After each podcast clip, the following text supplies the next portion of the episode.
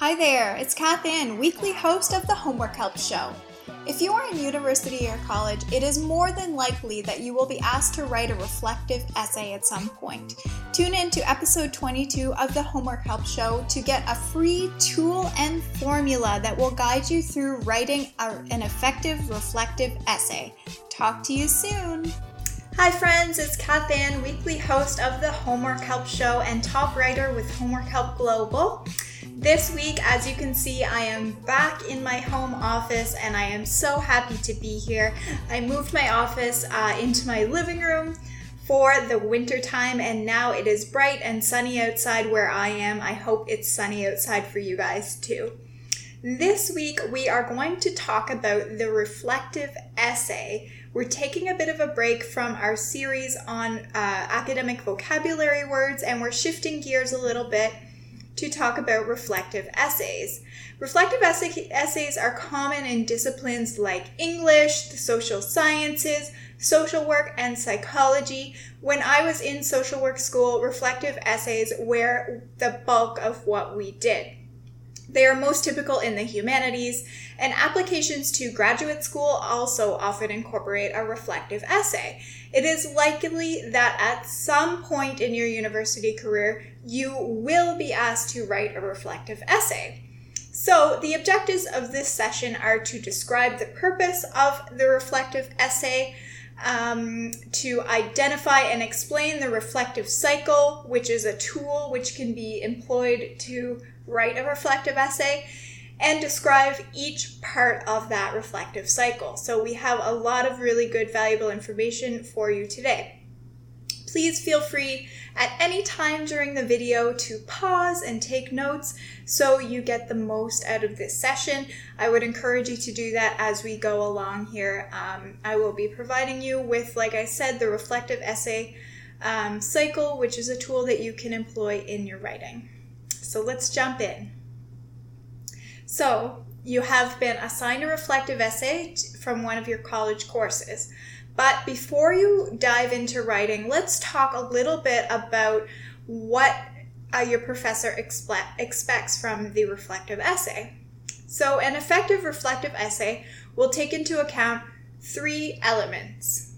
First, you need to speak to your experience, both past and present. You also want to speak to your knowledge, both past and present. And then these two ideas combine to create the sense of self. The idea of self is the most important aspect of a reflective essay because without the sense of self, it would not be a reflective essay. So remember, as opposed to some academic essays, the ref- in the reflective essay, your professor definitely wants to see a component of you written within the essay. So that's very important to remember. So, second, you must understand the purpose of a reflective essay.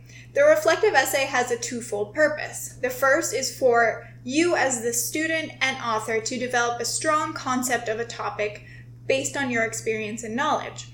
This is going to help you to tell your professor how you're engaging with the subject materials and how your past and present experiences and knowledge relate to the subject material. The second purpose is for your professor. The professor is going to read your essay, thinking about how you are engaging with the course materials. It will also be important to include some of the skills, theories, and language you have been using in class so that your professor can see that you are incorporating some of the information being provided within the classroom setting. So, as I mentioned, the reflective cycle is a helpful tool to use in order to meet the purpose of a reflective essay. The reflective cycle includes description, evaluation, analysis, conclusion, and then planning. This might be a good time to stop and pause the video to make a note of those five concepts. So during the rest of the session, we will review these five steps in order that they will be used when you begin your writing. The description part of the reflective cycle asks the student to provide the reader with specifics of what happened. Some questions you can ask your guide to guide you are what happened, who was involved, how did you feel, what was your role, and what did you think? This is an important part of the essay because the descriptive part of the essay helps the reader or the professor to get in the mindset of the author or student, also known as you. Next, you'll want to evaluate the situation. So, you describe what happened and then you evaluate it. Whatever experience you are asked to write on, you should be able to judge it. So, this is a time when you are being asked to make a judgment call. Was it a good or a bad experience? What was good and what was bad about it? By evaluating your experience, you're showing your reader or your professor that you have critical thinking skills, which is something that professors are always looking for, and that you're able to make judgment calls even about your own experience. So not only can you take academic information and and make a judgment about it, you're also able to reflect on your own personal experience and develop some understanding of it, which is really important, particularly in uh, disciplines such as the social sciences, psychology, and social work. Next is analysis. How can you make sense of the situation? And again, this is asking you to use critical thinking skills. So, what did you learn from the situation? How do you feel about it now? Did it change you? How did it change you? When you are writing, you don't just want to write to write, you want to really engage those critical thinking skills. This is absolutely what the professor is looking for. So, the questions that I mentioned above, and I'll mention them again what did you learn from the situation? How can you make sense of the situation? How do you feel about it now? Did it change you? And how did it change you? Take a minute to write those down.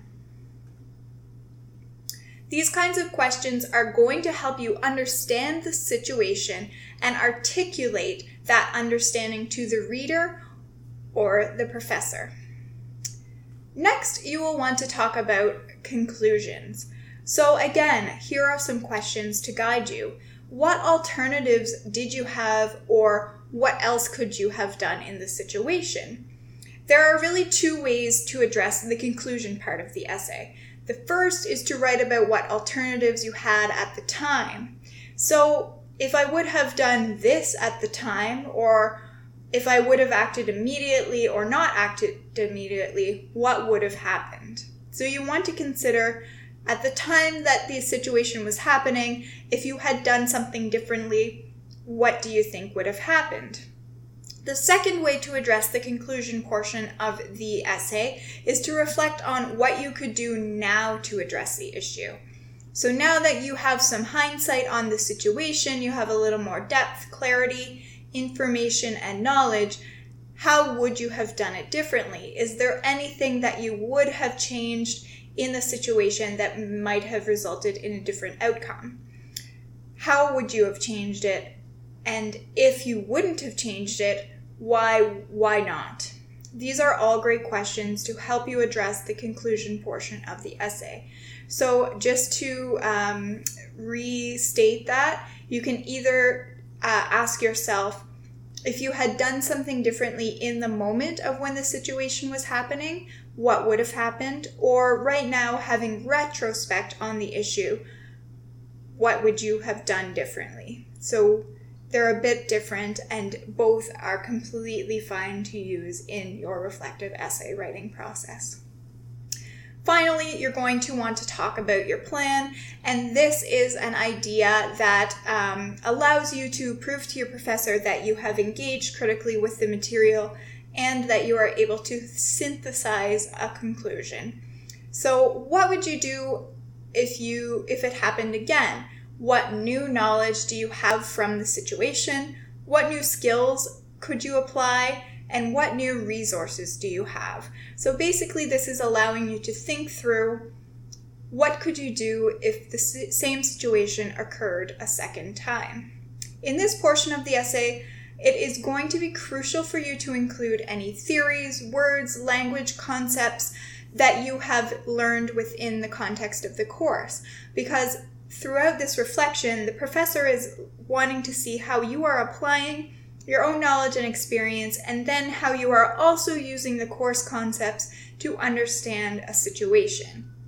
And they really want to see that you can synthesize both your experience and knowledge, the situation, as well as these concepts into a nicely tied up little package in the form of an essay.